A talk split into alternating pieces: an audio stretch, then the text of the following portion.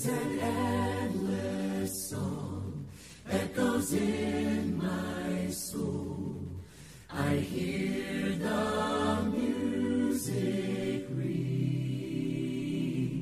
and though the storms may come, I am holding on, and to the rock.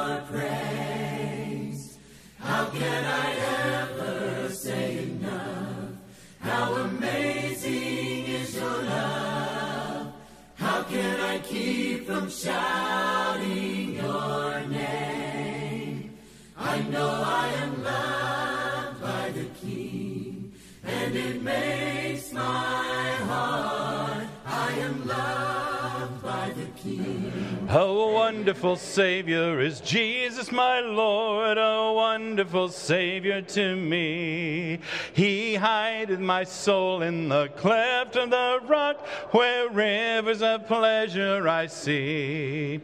He hideth my soul in the cleft of the rock that shadows a dry, thirsty land. He hideth my life in the depths of his love and covers me.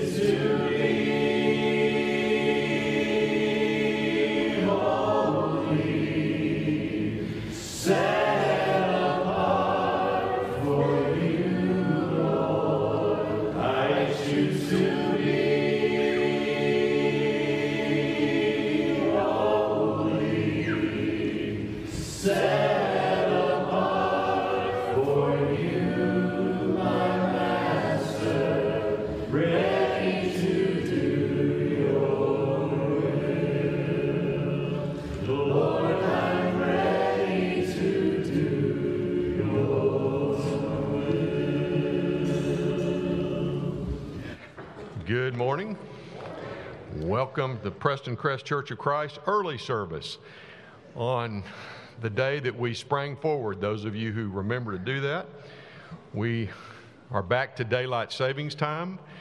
My wife does not like daylight wasting time, so we're, we're happy to be in this uh, time zone. Uh, my name is Brian Pruitt. I serve as one of the elders, and on behalf of our eldership, we're delighted that you've joined us this morning. If you're a first time visitor, we hope that you'll take one of the cards in the pew in front of you and uh, take that back to our Welcome Center. Uh, we have a first time special gift for you, and we'd like to get to know you better after our service. If you haven't done so already, please text the number on the screen to check in on our church teams app 469 476 5331. This is uh, important for our response team to know who's on our campus in case we have any safety or security event. As we begin our worship this morning, I'm going to read from Matthew chapter 19, verse 14. Jesus said, Let the little children come to me, and do not hinder them, for the kingdom of heaven belongs to such as these. If you will, pray with me. Father in heaven, all glory and honor be to your name now and forever. Thank you for allowing us to be called your children. Help us, Father, to love you with all of our hearts and our soul and our mind and our strength, and to love our neighbors as ourselves. Help us to grow spiritually more and more into the likeness of your Son, Jesus Christ. Thank you, Father, for our families and our loved ones. Thank you for the physical comforts that we enjoy. the abundance of our food and clothing and shelter. Thank you, Father, that we still have the freedom to worship you openly. Father, because we are blessed with so much, help us to share with those in need. Help us, Father, not to envy or covet what others have. Give us wisdom to make good decisions and to show common sense. Help us feed our minds, Father, with holy, wholesome information and thoughts. We pray this morning that our worship will be according to your will, Father, that our worship will be what you want and what is pleasing and acceptable in your sight. Thank you most of all for Jesus Christ, who died on the cross for forgiveness of our sins individually, so that we have a hope of eternal life with you. In Jesus' name we pray. Amen.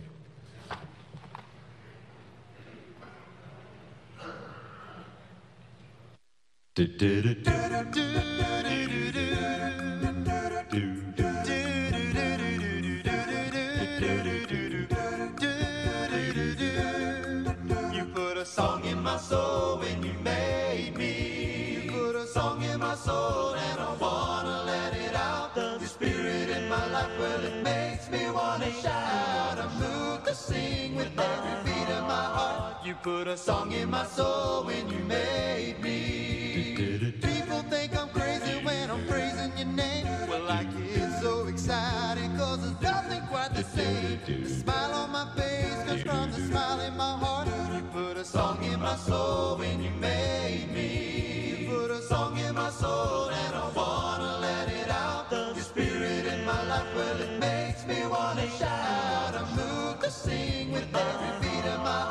You put a song in my soul when you made me. I will still be singing till the day that I die. And Lord, I heard you promise a home up in the sky. My joy is in your spirit and song in your name. You put a song in my soul when you made me. Come on, song in my soul. I will lift my voice to you. Song in my soul. The praise to you. Song in my soul. I will give my life to you. Song in my soul. Song in my soul. I will lift my voice to you. Song in my soul. And I'll give the praise to you. Song in my soul. I will give my life to you. Song in my soul.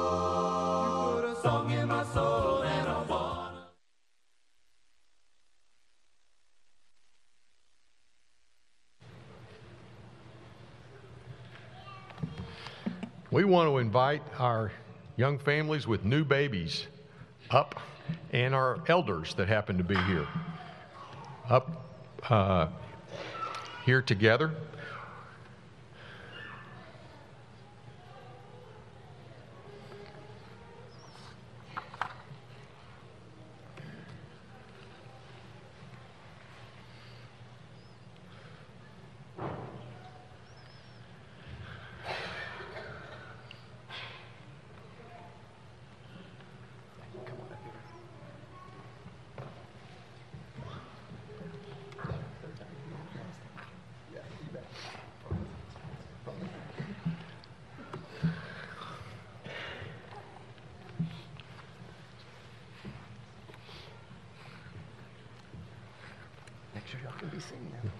Group.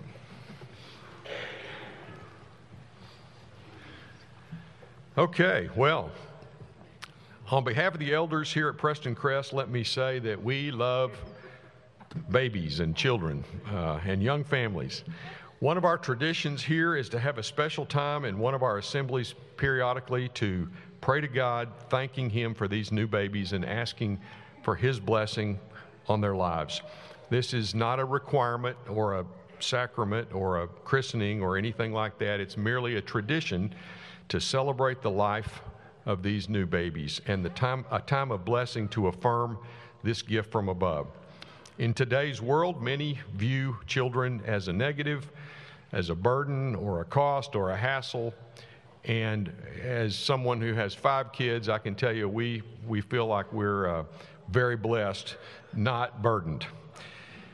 That's not our view here at Preston Crest. It's not a biblical view of children. We love and value each new baby, and we recognize each one as a blessing from God. Psalm 127, 3 through 5 says, Children are a gift from the Lord, they are a reward from Him. How joyful is the man whose quiver is full of them. We congratulate every parent and grandparent with us this morning. We urge you to nourish these new lives, not only physically, but spiritually as well. Read the Bible to them, sing with them, pray with them, teach them with your words and your example every day. With this, with this many babies on the stage, who knows what, with God's help, these little ones may become. You are likely looking, you are likely looking at future scientists, doctors, lawyers, business people, elders, deacons, Bible teachers, missionaries. One of these babies may cure cancer, walk on Mars, or start the next Amazon or Tesla. they may also lead many other souls to eternal life in Christ Jesus. As elders, we want you parents to know that we're here for you. In fact, the entire Preston Crest congregation is here to love and encourage and support you in this most important task that is, parenting according to God's will. We are blessed to have an incredible children's ministry directed by Rebecca Sutton who has such a heart for children. She, along with other staff members and hundreds of volunteers here at Preston Crest, want to help you infuse God's Word into your child as they themselves demonstrate the love of Christ. Whenever we can help you or pray for you or assist you in any way as parents, please reach out to us. Again, congratulations. John Collier is going to lead our blessing. Let's all pray together over these amazing babies. Our Father in heaven, we come before you this morning to thank you for all the blessings of life you give us. And this morning, Father, we are especially grateful for the miracle of these new lives. I thank you for this incredible gift of life that you have given these families. I thank you for every coo and every cry and every fussing noise being made right here on this stage, Father, and, and weekly in this auditorium. And I'm so thankful for each of these parents and for their commitment to follow you and to have a, a relationship with you. And I'm especially grateful, Father, that you have instilled in each of these parents the need to raise their families in a Christian home and to ensure they are raised in a church community in order to teach them about you early in their lives. Father, I ask that you give wisdom to these parents to make good decisions for their little ones, that they will direct the trajectory of their lives from these earliest days always towards you and your will.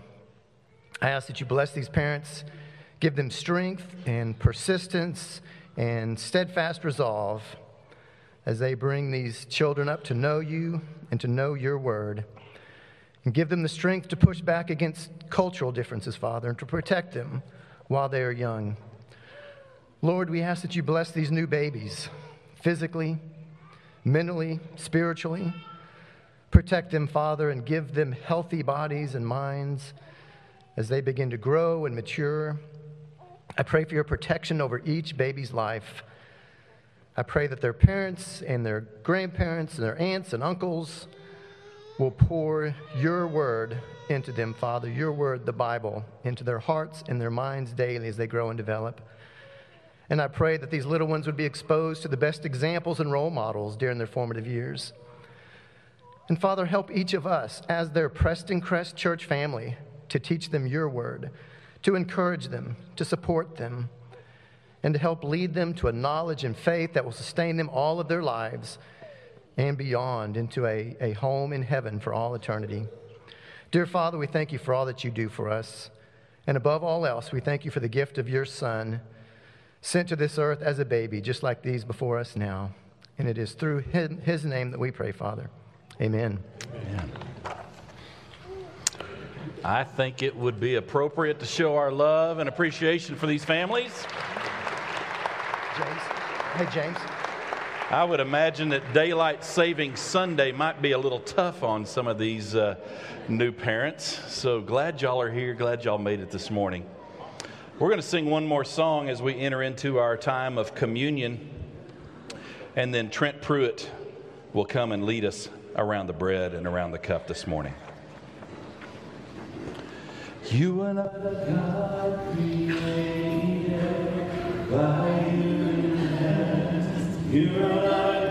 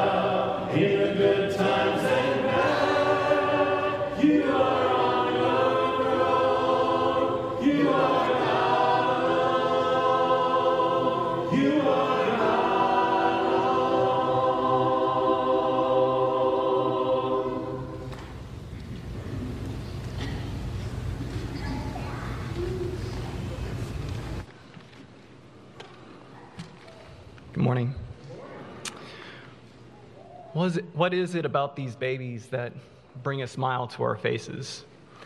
I'm always filled with joy when I get to see my niece, Paige McMakin, who is one of the babies we had the honor of blessing this morning.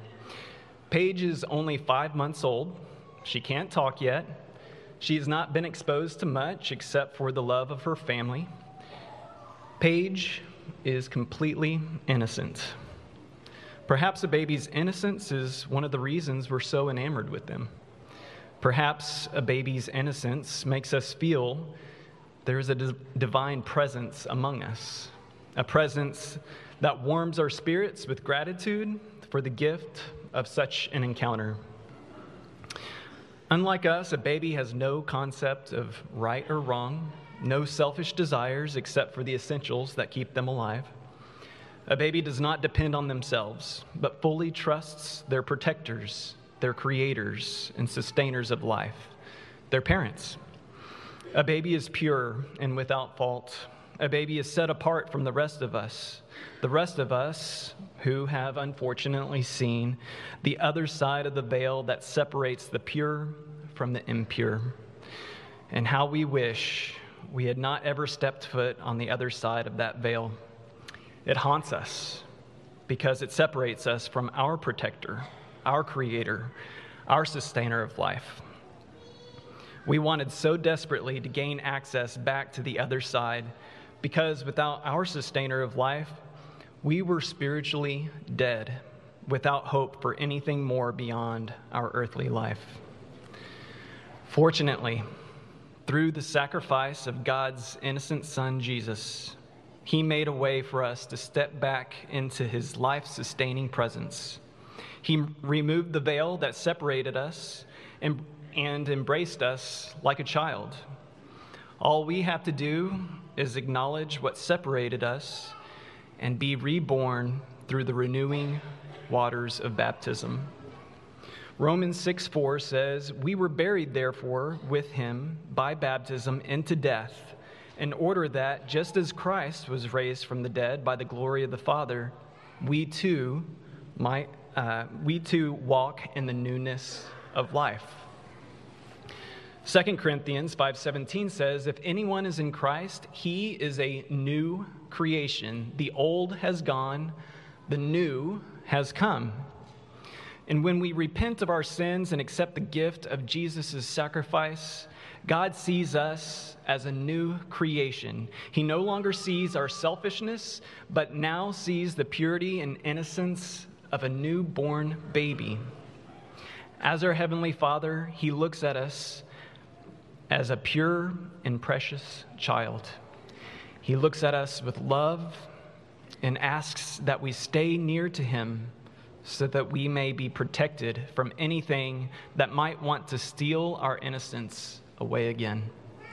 Ephesians 4:22 through 24 says, "You were taught with regard to your former way of life to put off your old self, which is being corrupted by its deceitful desires, to be made new in the attitude of your minds, and to put on the new self, created to be like God in true righteousness and holiness."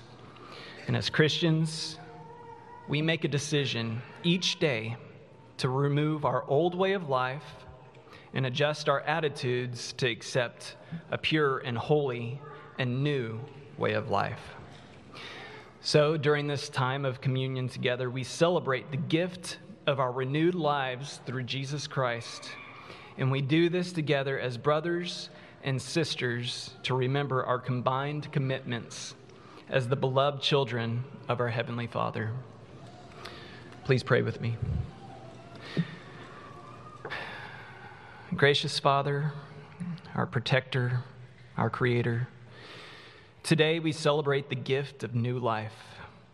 These babies are, are a reminder of what your people have longed for. And this bread that we're about to partake in is a reminder of your son's broken body that gave us what we longed for. We have been made new, pure and innocent, like a newborn baby, so that we may walk with you again, no longer separated by sin. So we thank you, Father, for welcoming us, your children, back into your loving presence. It's in Jesus' name we pray. Amen.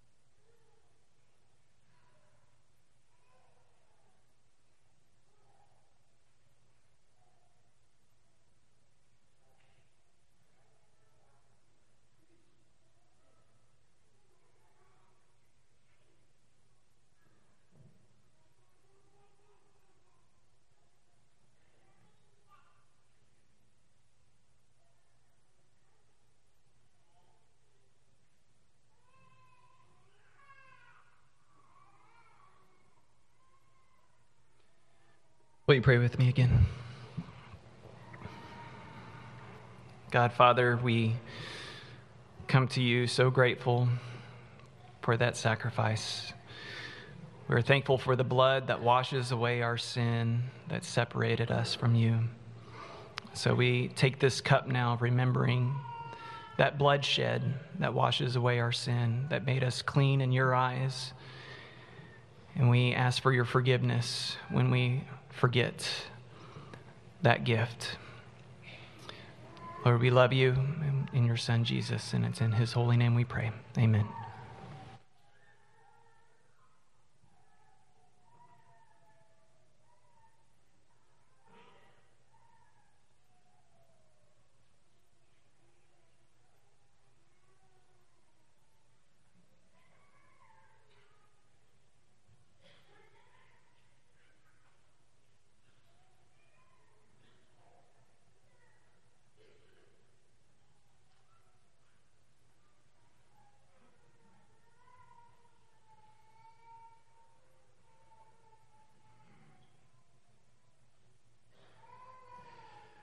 till Comes. I'll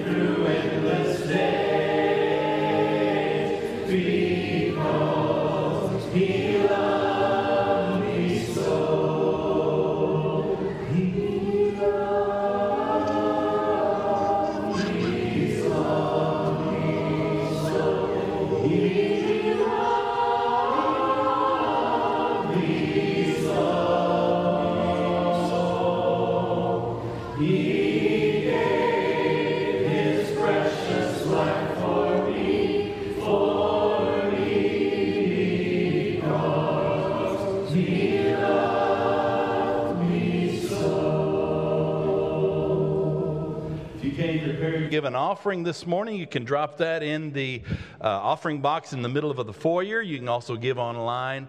Uh, and so um, thank you for, for giving. Thank you for, for giving to uh, further God's work, expanding his kingdom in this place and outside of these walls. Let's, uh, let's bow. Father God, thank you for the opportunity to, to approach you in worship. You are worthy of our, our praise. You are worthy of our honor. We are thankful for, for young families, for young babies today. May they grow to be servants of yours. Father, thank you for calling us your children. And may we be about your kingdom business in this place and outside of these walls. Bless us as we give Bless us as we continue with our worship. It's in the name of Jesus that we pray. Amen. Let's watch a video about PC 101.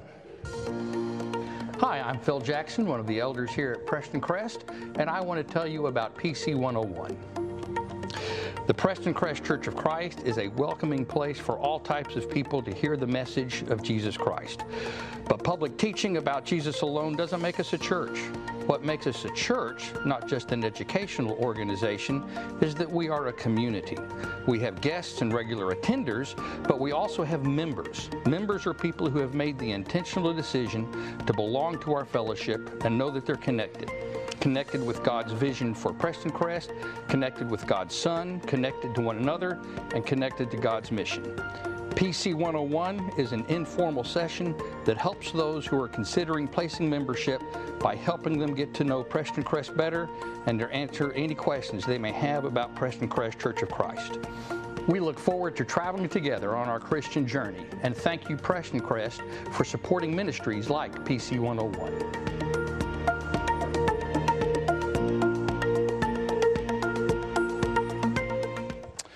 PC 101 is a time of conversation and coffee after our, after our uh, first service, right? It's been between first and second service. It's during class time, yeah.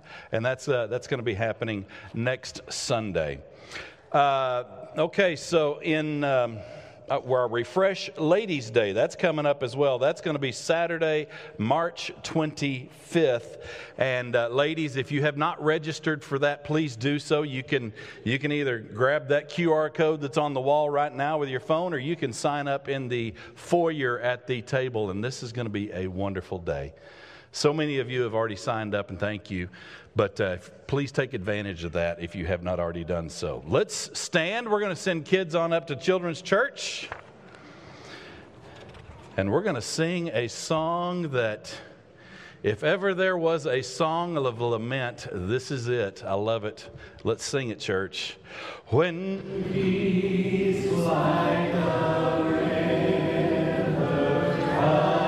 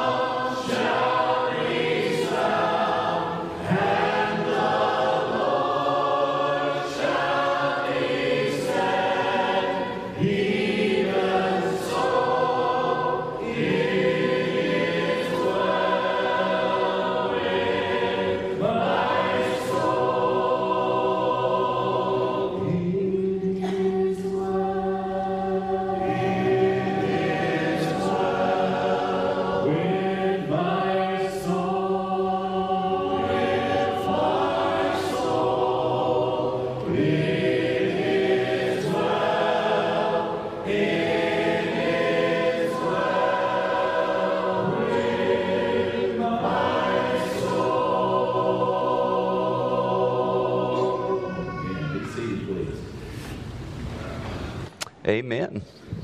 Yeah, PC 101 next Sunday morning after first service across the hall there in the fellowship room. Hope you'll join us.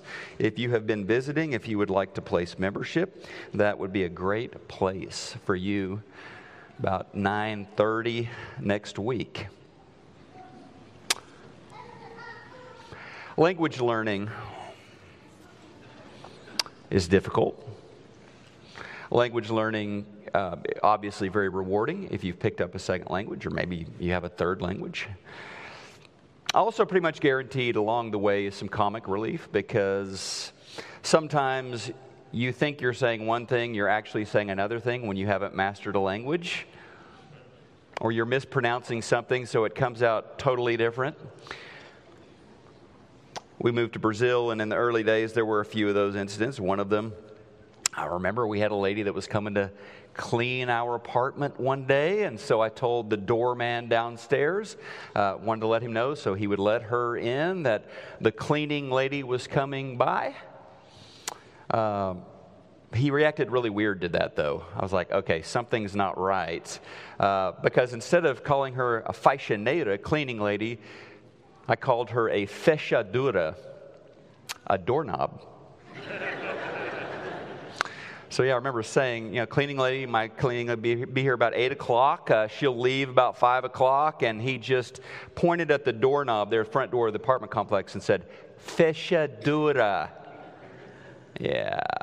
Or the time I was preaching, first time in Brazil, preaching that amazing story of the prodigal son. You know that great celebration, that barbecue that the father has at the end of the story to welcome his lost son back home and he has his servants kill the fatted what? The fatted calf, yeah, barbecue. Let's have some beef. Uh, that would be bezerro in Portuguese, and I boldly proclaim that he was going to kill the, not the bezerro gordo, but the besouro gordo. Pretty similar, right? That would be the fatted beetle. so, yeah, that's about the response I got as I was preaching. And I'm thinking, well, this story isn't funny we were told when we were about to move back to the States that our kids uh, would struggle to retain their Portuguese, especially David, because he was only eight years old. Little kids learn it quickly, forget it quickly, and sure enough, after a few months, it was about 99% gone. Well, in our lament series, today's the final day, and a language that we have all mastered at one time but that many of us have lost is this the language of lament. In fact, it was your first language. Uh, we have heard maybe some of it this morning. Little babies, the one thing they know how to do to communicate is those loud screams of protest. In fact, in the delivery room, those cries are not interpreted by medical professionals as a sign of, uh, of sickness or frailty, it's the first sign of life. It's the first sign that that baby is okay, that loud cry. And I believe it is less healthy as we get older and we forget or we lose touch with our native tongue, with the language of lament. And so we're getting back to that because it is a language, according to Bible, that God's people have been speaking for a very long time.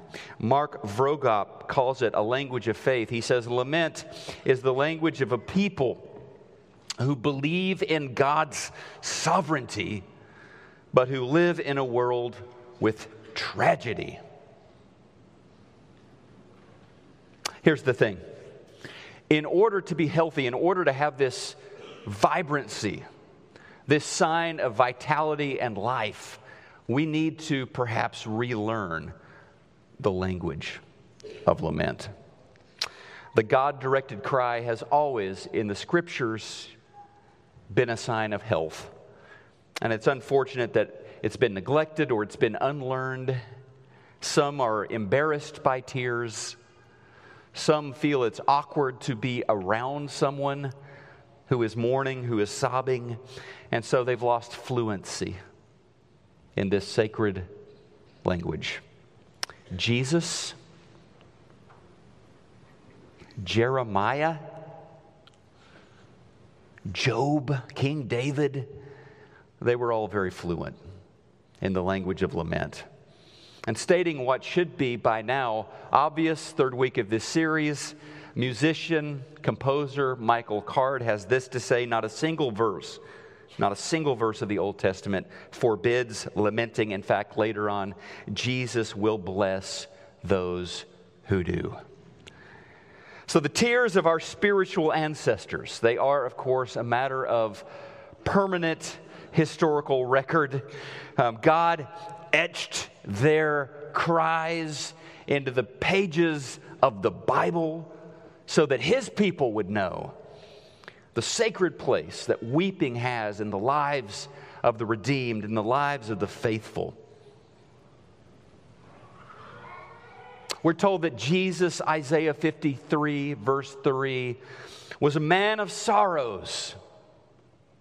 And that beautiful phrase, your Jesus was, quote, acquainted with grief. And so we would do well to work on our fluency in the language of lament.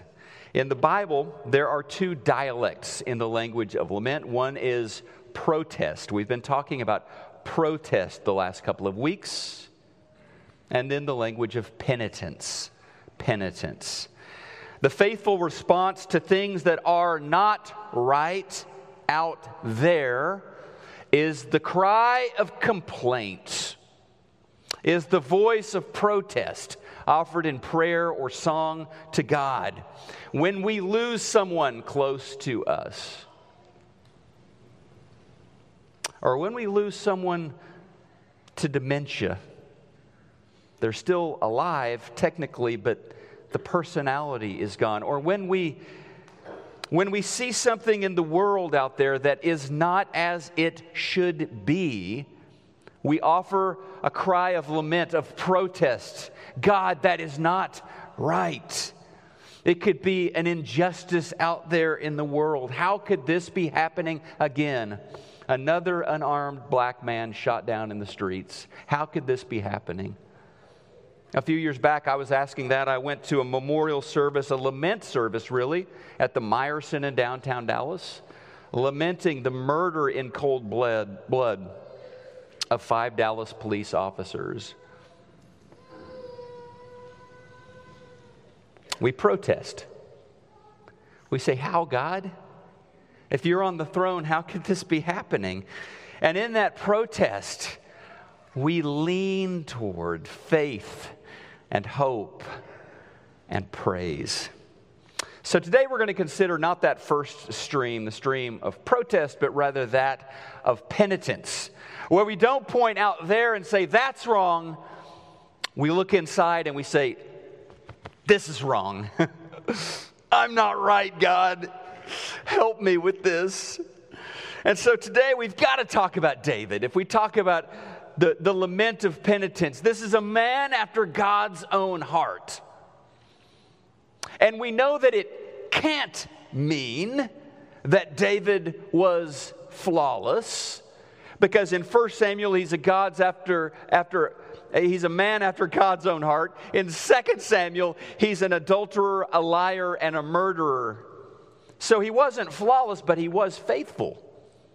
He was after the heart of God. He loved God more than anything else. His heart was broken when he felt a distance growing between him and the Lord. He had a God hungry heart. And so we're going to key in on the most notorious sin episode in the life of David. And we'll be turning to a song that he wrote a prayer song, Psalm 51, in a few minutes. Uh, you probably don't need all of the story, all of the high def gore and details of the story of David and Bathsheba, but here's just a sketch when this chapter occurs in 1 Samuel, David is at a really good point in his life. His major resume building activities are in the past. He is the king. He has expanded and solidified the borders of the nation of Israel. Some battles are still being fought, but they're not being fought by him anymore. He has trusted soldiers off in, on distant front lines, securing the kingdom. He is on cruise control. He is doing well. He is in the city of David. He is in Jerusalem in his palace, and that's when you might remember he notices her. He notices Bathsheba, the gorgeous woman in the neighboring house who is taking a bath on her roof. He is overcome with, with lust, and he has her brought to him, and they spend the night together. Now, David was married, David was not married to her. Her husband Uriah was a trusted military officer, a mighty man fighting David's battles far away. And after that night together, Bathsheba became pregnant. Long story short, David did what a lot of us do when we stumble into sin. He began trying to cover things up.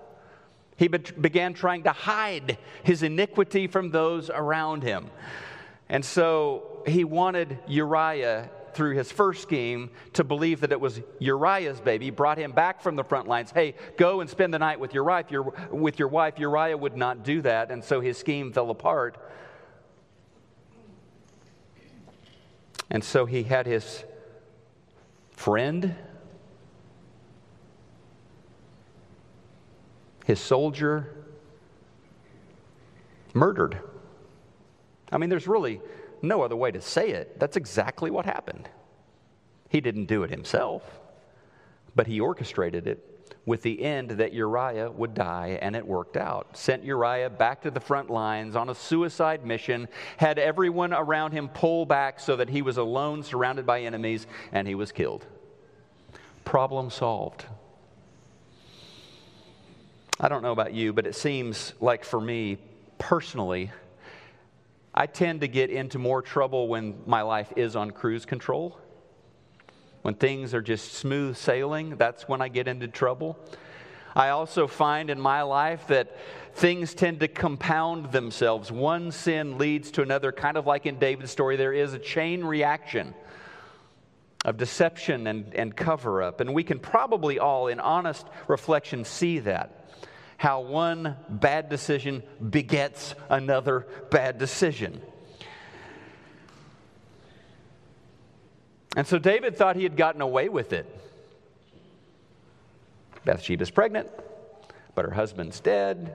He had come home from the front lines, so, you know, people will think that it's, but no, there's no hiding sin from the Lord.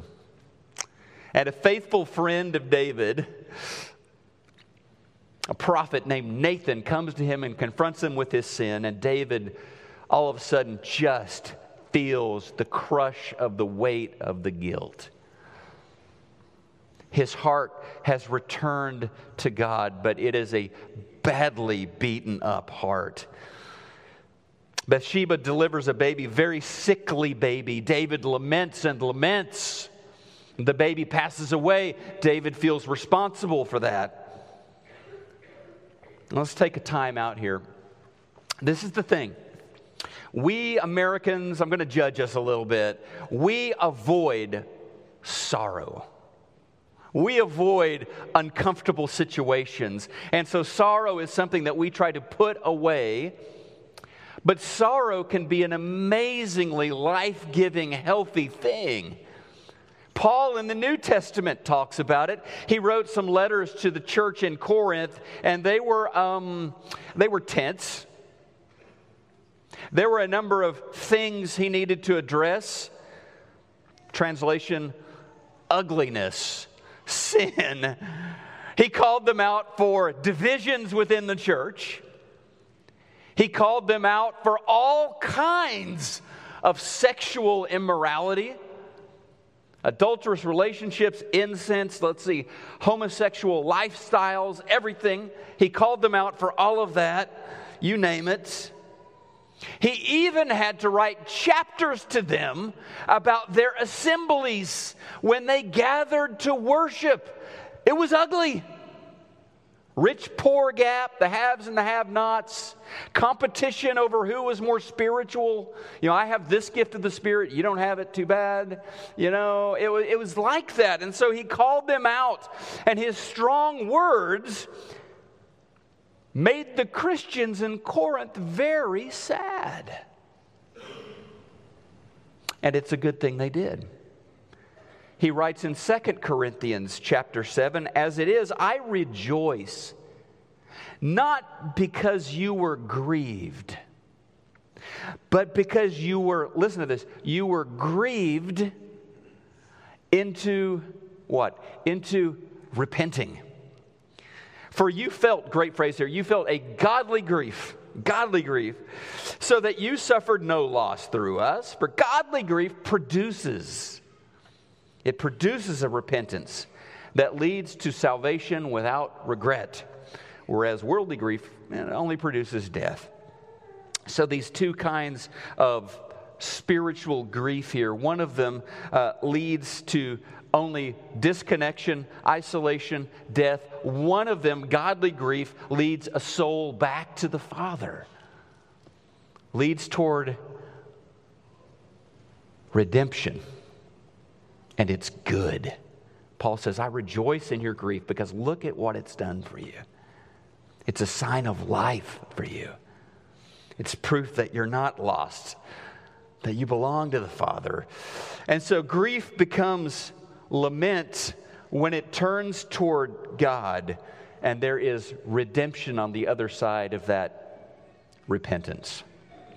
A sincere longing to move back to the Lord. David felt that kind of grief over his own sinful choices. Uh, his sorrow, his brokenheartedness set him on a path back to the Lord. And David not only confessed his sin to God, I mean, like, I'm going to go alone in my closet. God, I did this. I had this affair and I had my friend killed. He confessed it publicly. We have his confession recorded in the songbook of Israel. I'm going to write a song about it everyone's going to know what I did. And they're going to see the lament, the turning back to God. He was done hiding. He was done pretending that he had done nothing wrong. And so there was healing. There was a fresh start. Psalm 51 David, have mercy. Have mercy on me, oh God, according to your steadfast love, your hesed according to your abundant mercy, blot out my transgressions. Wash me thoroughly from my iniquity. Cleanse me from my sin, for I know, I know my transgressions. And sin is ever before me. Against you, you only have I sinned and done what is evil in your sight. No sugarcoating, no explaining, no justifications. Penitence He's looking inside and it's, it's filthy. God, cleanse me. He owns up to his sin, he acknowledges it, he is grieved by it. He experiences a sorrow that leads to life and restoration. And so, as we've seen in this biblical language of lament, it doesn't simply stop there in the wallowing, in the sorrow. In biblical lament, there's this turning to, to God. There's the faithful turn, there's the hope and the worship. By the way, you want to know what revival looks like? Historians talk about revivals, whether they are the ones recorded in Scripture or the ones that have just occurred in history since the close of, of Scripture. The last book was written in the Bible. Two things there is confession of sin, and there is fervent prayer. Jonah in Nineveh. That stubborn evangelist finally is convinced to preach in Nineveh. For 40 days, he preaches. The whole city Babylon, I mean, Nineveh rather, Nineveh breaks out in revival. Even the king. And it wasn't like a secret, oh Lord, I sinned. They were putting on sackcloth and ashes. They were walking, I'm a sinner. I'm separated from God. Revival broke out in Nineveh. Great Welsh revival. You probably heard about it in history class at one point. 1904, leaked into 1905. The Great Welsh Revival. So, Western England broke out, and the whole country was changed. Pubs had to close because they didn't have enough customers anymore. True stuff. You can read this, read about this. You've heard of Welsh ponies, these little squatty ponies that were bred to work inside the coal mines. Uh, they couldn't get the ponies to, to follow orders anymore because they were so used to the profanity laden, expletive filled rants of the coal miners. After everybody got converted, the ponies didn't know what am I supposed to do? I don't understand anymore. They're talking a different language now. There was a description of one of the gatherings in a Welsh newspaper, just so you can get a taste of this. The reporter said, The scene was almost indescribable. Tier upon tier of men and women filled every inch of space. Those who could not gain admittance stood outside and listened at the doors. Others rushed to the windows where almost every word was audible. When at seven o'clock the service began, quite 2,000 people must have been present. The enthusiasm was unbounded. Women sang and shouted till the perspiration ran down their faces. Men jumped up one after the other to testify. One told in quivering accents the story of, of a drunken life. A working man spoke like a practiced orator and one can imagine what, what a note the testimony of a converted gypsy woman struck when, dressed in her best, she told of her reformation and repentance. At 10 o'clock, the meeting had lost none of its ardor. Prayer after prayer went up from these Welsh hearts with almost dreary persistence. Time and again, the four ministers who stood at the pulpit attempted to start a hymn but it was all in vain. Revival had taken hold of the people. His latest, speaking of, of one of the preachers named Roberts, his latest convert is a policeman who, after complaining that people had gone mad after religion, the, the policemen in Wales were all bored. Like there were no crimes being committed. And so, this policeman, after complaining that people had gone mad after religion, so that there was nothing to do, he went to see for himself and, bursting into tears, confessed the error of his ways and repented. Love that. So, David experienced this revival, a fresh start with God. And his lament he chronicled for us when he wrote that prayer, that song. Psalm 51. You remember some of these words that we even sing today. Create in me, Psalm 51, 10 to 12, create in me a clean heart, O God. Renew a right spirit within me. Cast me not away from your presence. Take not your Holy Spirit from me.